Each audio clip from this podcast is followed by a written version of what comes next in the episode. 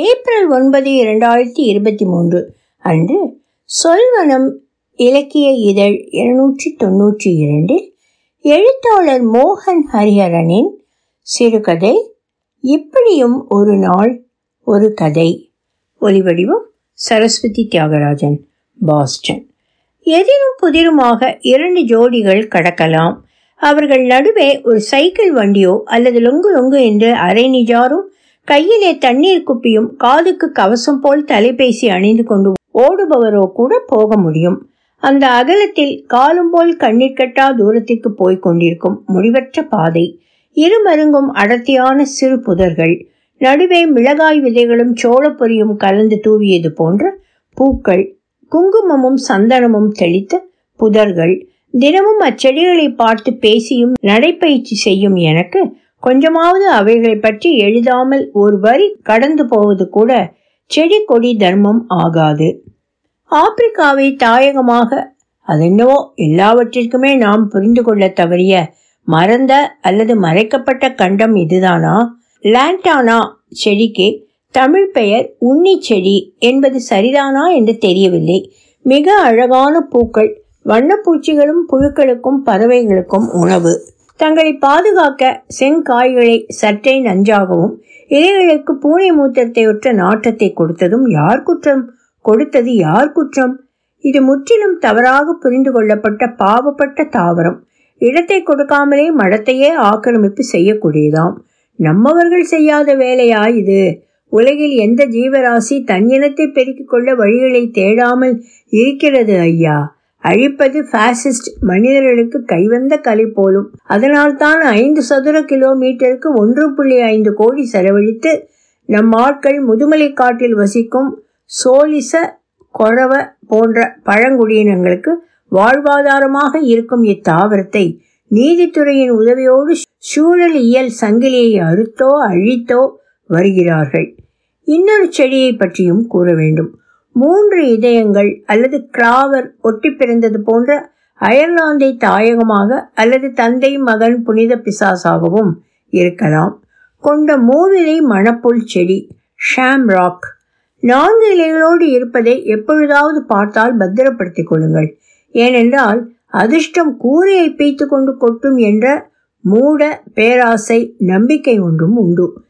வரப்போகும் கதையில் இச்செடிகளும் கும்பலில் கோவிந்தா போடும் துணை நடிகர்கள் போல எங்கேயோ வருவார்கள் என்பதால் தான் இப்படி ஒரு மெனக்கெடு. புதர்களை ஒட்டி வடவடவென ஓங்கி உயர்ந்த பெயர் தெரிந்த தெரியாத மரங்கள்.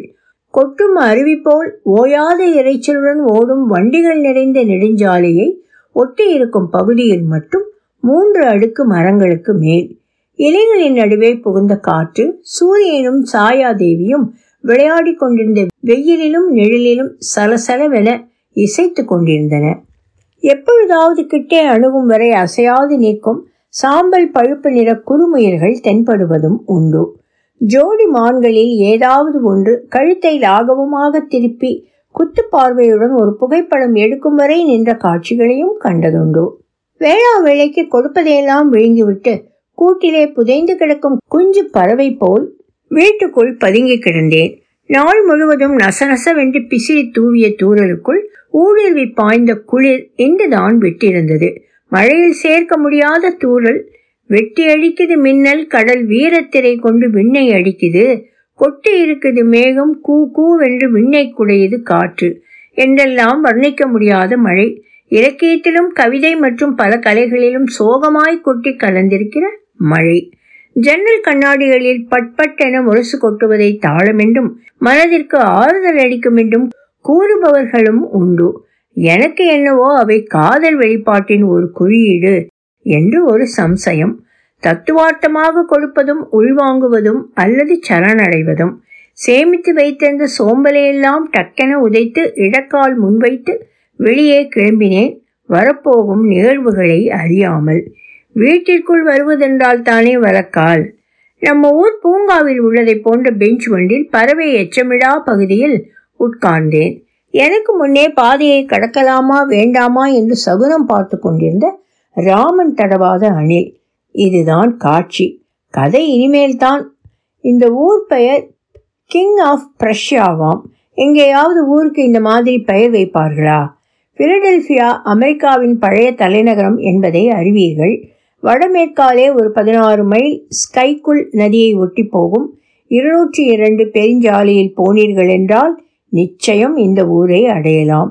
ஆயிரத்தி எழுநூற்றி அறுபத்தி ஒன்பதுகளில் வந்த ஒரு ஜெர்மானிய வந்தேரி ஜேம்ஸ் பெரி தனது மன்னன் ஃபெட்ரிக் டூ மேல் இருந்த விசுவாசத்தை காட்ட மதுக்கடையின் பெயர் பலகையில் கிங் ஆஃப் பிரஷ்யா என்று பெயர் எழுத அதுதான் அந்த ஊரின் பெயர் என்று ஒரு சோம்பேறி ஆங்கிலேய சர்வேயர் இலவச விருந்திற்கு பிறகு இரண்டுக்கு மேல் போட்ட பெக்கினாலோ என்னவோ அதையே கிராமத்தின் பெயர் என்று தன் பதிவேட்டில் குறித்து கொண்டு போனதாக ஒரு கதை உண்டு. இதற்கு அருகில் உள்ள வேலி ஃபோர்ஜ் என்ற இடத்தில் மிகப்பெரிய இராணுவ முகாமை அமைப்பதற்கு முன் ஜார்ஜ் வாஷிங்டன் ஆயிரத்தி எழுநூற்றி எழுபத்தி ஏழில் இந்த சத்திரத்தில் இழைப்பாரியதாகவும் தகவல் உண்டு. நான் கூறுவதை நம்பாவிட்டால் அந்த இடத்தில் இன்று உள்ள கிட்டத்தட்ட பழைய தோற்றத்தில் உள்ள சேம்பர் ஆஃப் காமர்ஸ் கட்டிடத்தில் உள்ள தகவல் பலகையில் சரிபார்த்து கொள்ளவும். அமெரிக்காவிலேயே மிக நீண்ட மால் இந்த ஊரில் இருப்பது போல் கிங் ஆஃப் பிரஷ்யாவின் மகாத்மியம் நீண்டு கொண்டே போகிறது. என்ன செய்ய?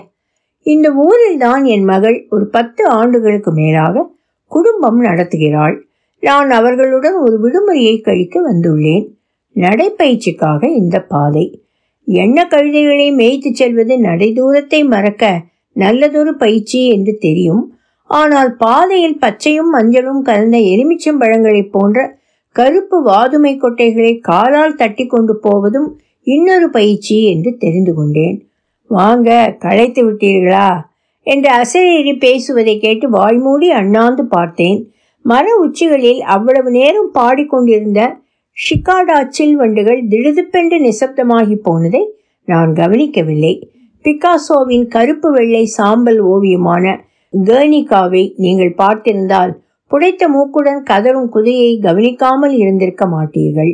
அதை போன்ற மூக்குடன் வழுக்கை தலை கூரிய பற்கள் வௌவால் இறக்கைகள் இவை அனைத்தையும் சேர்ந்த பூதகணம் அல்லது குள்ள பூதம் போன்ற உருவம் காற்றில் ஆடி வரும் இலையைப் போல கீழிறங்கி என் அருகே உட்கார்ந்தது. இரண்டடி உயரம். எனக்கு சரிசமமாக உட்கார்ந்து ஆடிக்கொண்டே இருந்தது அந்த உருவமா? அல்லது எனது தலையா? எனது கற்பனையோ பிரமையோ அல்லது மகிழ்ச்சி தோற்றமோ என்னவோ? பயந்தோ பயப்படாமலோ ஒருமுறை சுற்றுமுற்றும் பார்த்தேன். எந்த நரனும் நாரியும் கண்களுக்கு எட்டியவரை தென்படவில்லை. நீங்கள் யார்? என்று சற்று அடக்கத்துடன் கேட்கலாம் என்பதை எப்படியோ அறிந்து கொண்ட அவர் கூர்ப்பு கொள்கையை நம்புவர் என்றால் உங்களின் அடுத்த மேல்நிலை வாரிசுகள் நெடுநாள் வாழ்பவராகவும் உயரமாகவும் எடை குறைந்தவர்களாகவும் லேசானவருமாக தென்படுபவர் முரட்டுத்தனம் குறைந்து மூளை சிறுத்தவராகவும் இருப்பார்கள். இது புதுச்செய்தி பெருந்தாவல் விதிப்படி அடுத்த கட்டத்தின் மூல முன்மாதிரி புரோட்டோடைப் வடிவமைப்பு நான். புராணத்தை நம்புவராயிருந்தால் சூரியனுக்கும் சரையு என்ற சஞ்சனாவிற்கும் பிறந்த இரட்டையர்களில் ஒருவரான யாமினியின் வழி வந்தவர்கள். உங்கள் மரபணு ஆராய்ச்சியாலும் இதை நிரூபிக்க முடியும். அந்தி வேளை மட்டுமே அதனால் செயல்பட முடியும் என்ற கூடுதல் செய்தியையும் அறிந்தேன். நான் இந்த வேதாள கைத்தடி டெவில்ஸ் வாக்கிங் ஸ்டிக் மரத்தில் வசிக்கிறேன். இது ஒரு காலத்தில் வசித்த செவ்விந்தியர்கள். இப்பொழுதெல்லாம் அவர்களை அமெரிக்க பூர்வக்குடிகள் என்று அழைக்க வேண்டும் என்பதை வேண்டுமென்றே மறக்கவில்லை ஐயா. பூசை செய்யும் மரம். இப்பாதையில் இருக்கும் இவ்வகை மரம் இது ஒன்றுதான். செடிகொடி மரங்களையெல்லாம் கவனித்துக் கொண்டு நீங்கள் நடப்பதை கண்டேன். ஆனால் இந்த மரத்திற்கு இரண்டு பக்கங்களிலும் இருநூறு அடிகள் தள்ளித்தான் காட்டுப்பூண்டு செடிகளோ லண்டானா செடிகளோ வளரும். இது உண்மையா என்பதை நீங்கள் உறுதி செய்து கொள்ளுங்கள்.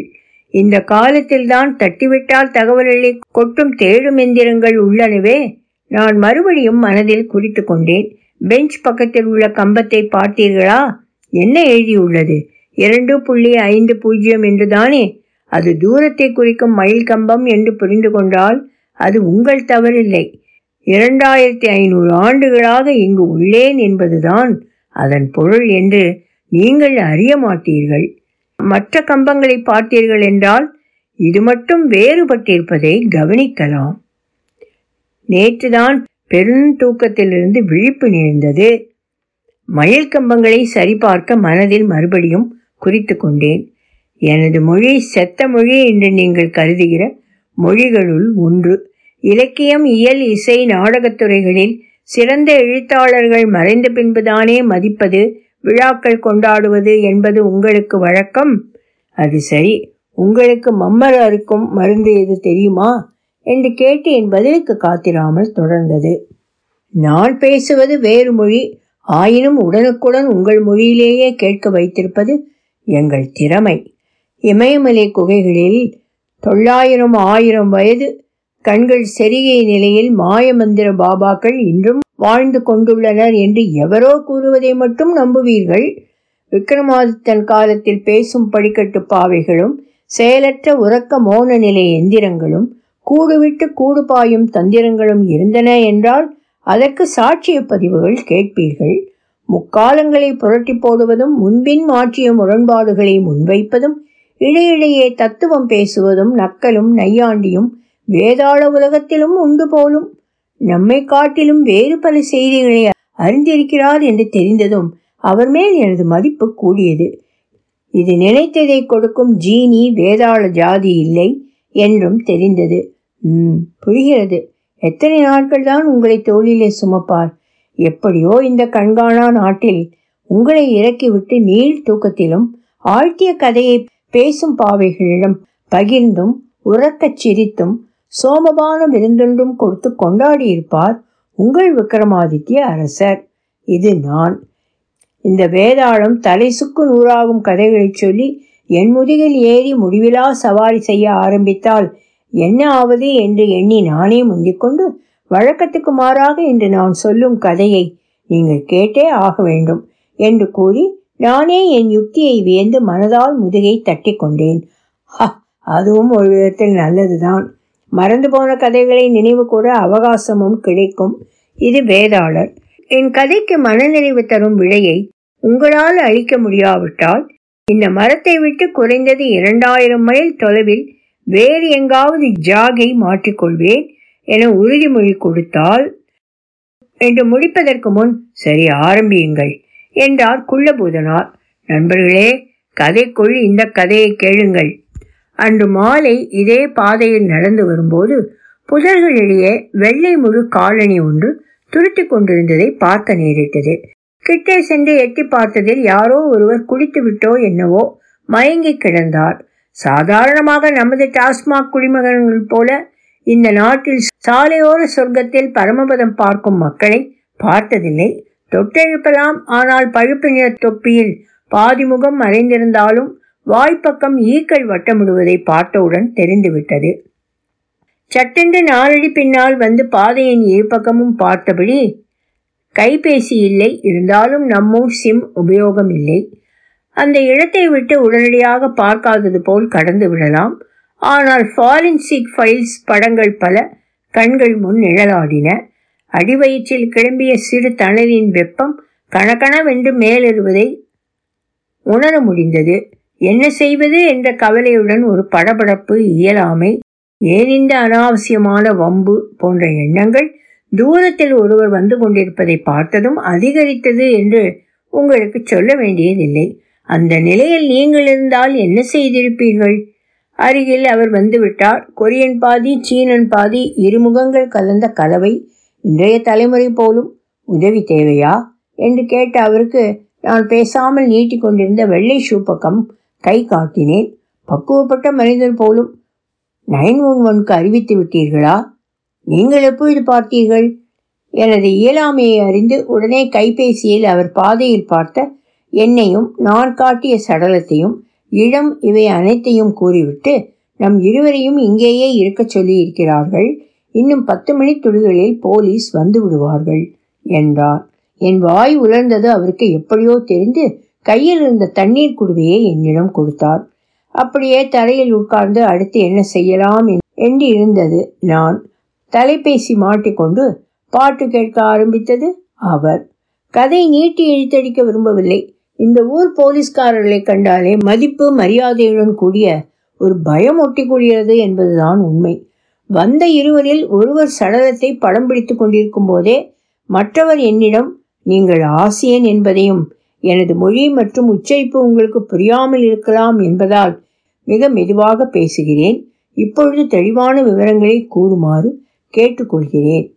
அவர் வெளிப்படுத்திய பாவனை அவரது செருக்கையோ அகந்தையையோ அல்லது வெள்ளை தோலையோ இனம் காட்டியது. கேட்டதுமல்லாமல் எங்களை படமும் எடுத்துக்கொண்டார் மூன்று நாட்களில் கலிபோர்னியாவிற்கு நான் செல்ல இருப்பதை கேட்டு மறுநாள் விசாரணைக்காக வீட்டிற்கே வருவதாகவும் பயமுறுத்தினார் எப்படியோ வீடு சேர்ந்தேன். விவரங்களை கேட்ட வீட்டினர் அனைவரையும் ஒரு பதட்ட நிலையில் விட்டுவிட்டு எப்படியோ நான் மட்டும் தூங்கப் போனேன். காலை மலர்ந்தது.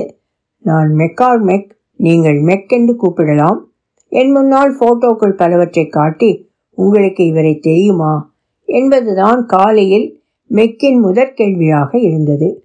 வெள்ளைக்காரர்கள் முகங்கள் சட்டென்று மனதில் படிவதில்லை. அப்படியே படிந்தாலும் அடையாளம் கூறுவதற்குரிய திறமையோ புத்திசாலித்தனமோ என்னிடம் இல்லை என்பதை ஒப்புக்கொள்கிறேன்.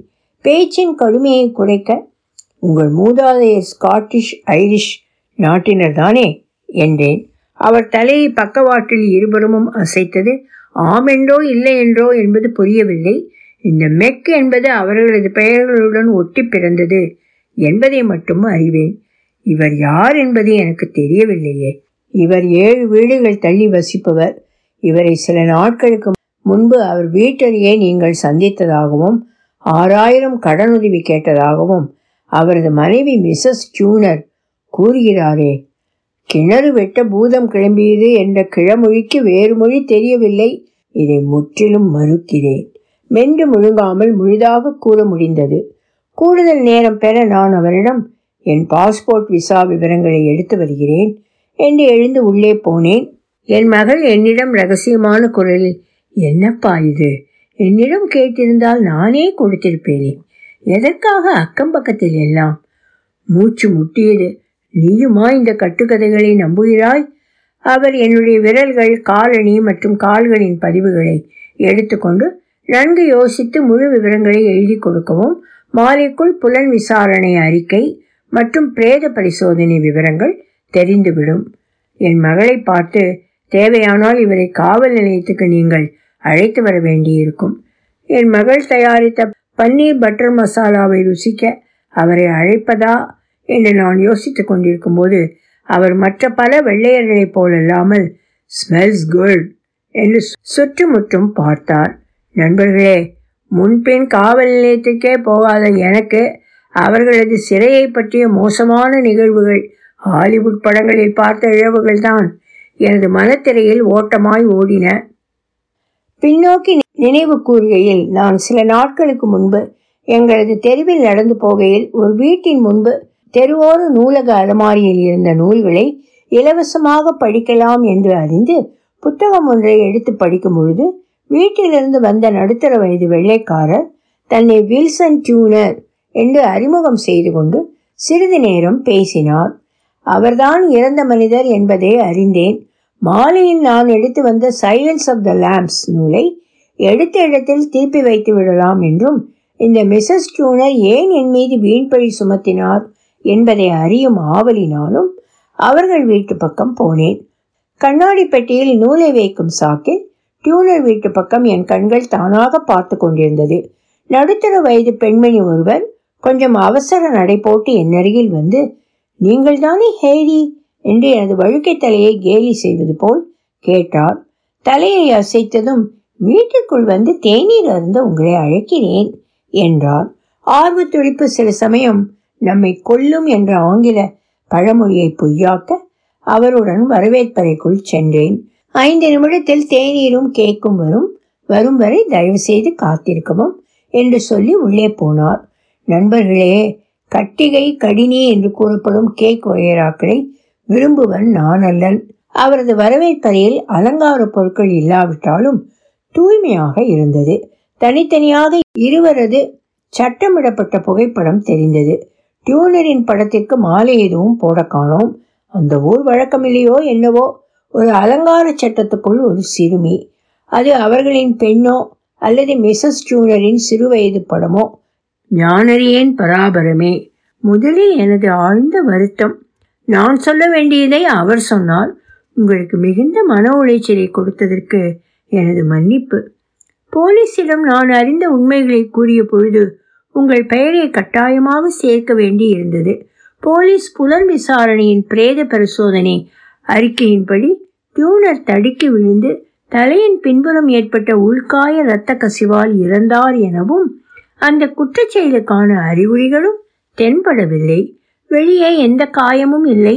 அவரது இரத்த பரிசோதனையில் ஆல்கஹால் அல்லது எந்த நச்சுப்பொருளோ இருக்கவில்லை என்று கூறியதால் நீங்கள் ஒரு குற்றமும் அறியாதவர். என்று தெரிகிறது என்று கூறினார். ஒரு முறை முகத்தை கைக்குட்டையால் துடைத்து கொண்டது எனது பதட்டத்தை குறைத்தது. எனது கணவரின் வேலை ஓய்வுக்கு பின் ஒரு குடிகாரர் ஆனார்.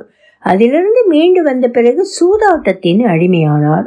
அன்றிலிருந்து வீட்டு நிதி நிர்வாகத்தை நானே எடுத்து எப்படியோ காலத்தை கடத்தி வருகிறேன். எங்களுக்கு குழந்தைகள் இல்லா குறையை அவரை பல பழக்கங்களில் ஈடுபடுத்தின.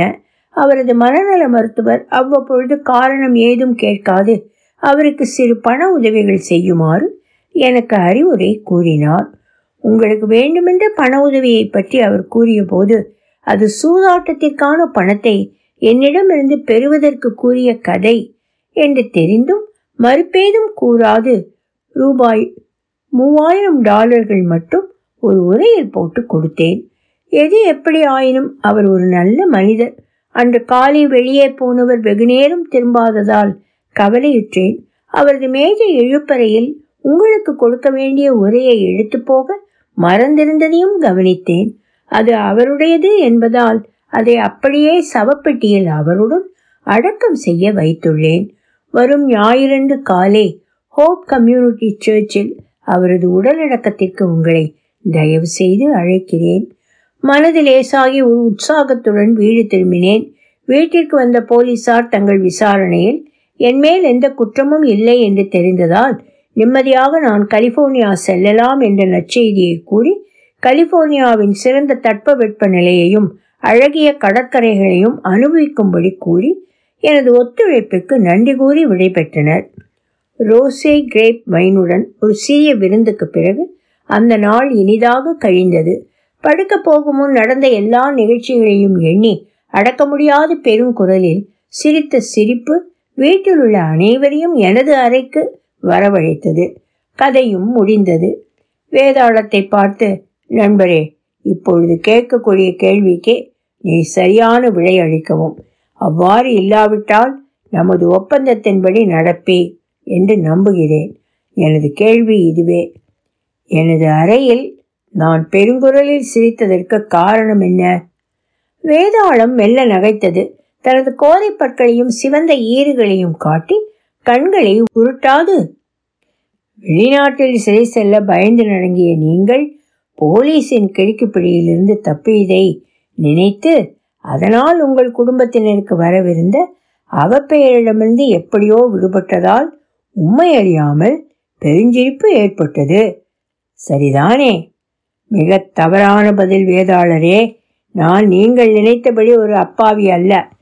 சடலத்தை பார்த்தபோது அடையாளத்தை தெரிந்து கொள்ள அவரது சட்டை பையை தேடிய போது அதிலிருந்து மூவாயிரம் டாலர் நோட்டுகளை எடுத்து போன என்னை போலீசாரோ மிஸ்ஸஸ் டியூனரோ கொஞ்சம் கூட சந்தேகிக்காத ஏமாளிகள் என்ற நினைப்பு எனக்கு பெரும் சிரிப்பை கொடுத்தது. அப்படியானால் மிஸ்ஸஸ் டியூனர் மேஜையில் பார்த்த உரைக்கு என்ன பொருள்? இது வேதாளம். டியூனர் ஒரு கெட்டிக்காரர்.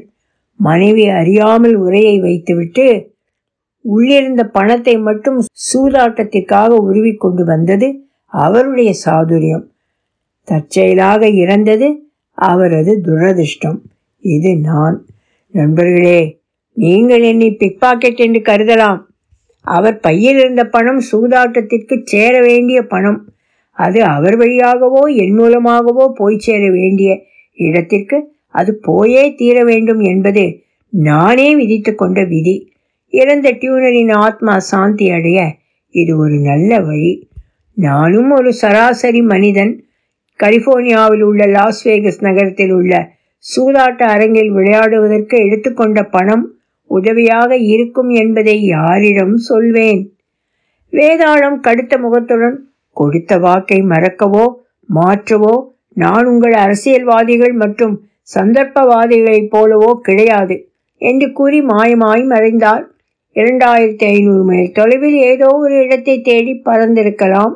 செங்கன் விமான பயணம் red eye flight to Los Angeles பக்கத்து இருக்கையில் இருந்தவரை பார்த்தவுடன் இவர் தமிழர் என்பதை அறிய முடிந்தது.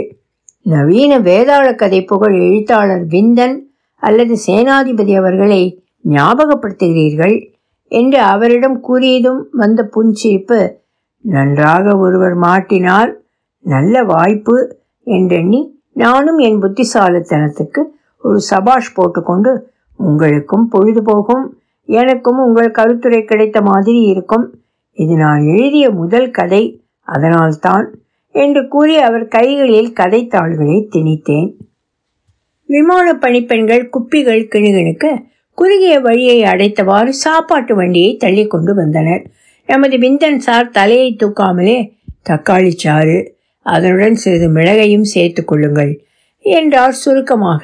எப்பொழுதும் கூச்சத்தினால் இலவச இல்லை இல்லை விலையில்லா மதுபானங்கள் வேண்டாம் என்று கூறி முன்னிழந்த வாய்ப்புகளை ஈடுகட்ட இன்று இலவச கருத்துரை கிடைக்கும் உற்சாகத்தில் கட்டாயம் அசல் வெளிநாட்டு சரக்கையோ அல்லது ஒரு காக்டெயிலையோ கேட்கலாம் என்ற எண்ணத்திற்கு ஒரு கேடு வந்தது. ஸ்க்ரூ டிரைவர் பிளடி மேரி எது வேண்டும்? பத்து டாலர் கார்டில் தான். எல்லா பெயர்களும் கெட்ட அல்லது டமாஷ் பெயர்கள் என்பதை பின்னால் படித்து தெரிந்து கொண்டேன். நான் நாணி கோணி கூறியது புரிந்தோ புரியாமலோ என்னிடம் சிவப்பு வைனை ஒயின் என்றால் தமிழ்நாட்டில் அறியப்பட்டது. எங்கள் அன்பளிப்பு வித் காம்ப்ளிமெண்ட்ஸ் என்று சொல்லி ஹெச்விஎம்எல் என்று எழுதப்பட்ட தட்டை கொடுத்துவிட்டு அந்த வெண்மணிகள் அகன்றனர். திடீரென்று முகச்சுருக்கங்களுடன் ஐம்பது வயதை கடந்தவர்கள் போல் அவர்கள் தோற்றமளித்தது எனது காட்சிப்பிழையோ என்னவோ.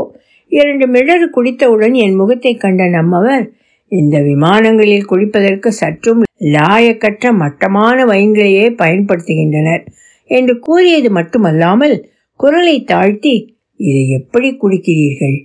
உயர் வகுப்பு பயணிகள் மிச்சம் மீதி வைத்த வைனையும் இந்த ஏர்லைனில் கொடுக்கிறார்கள் என்ற வதந்தியும் உண்டு.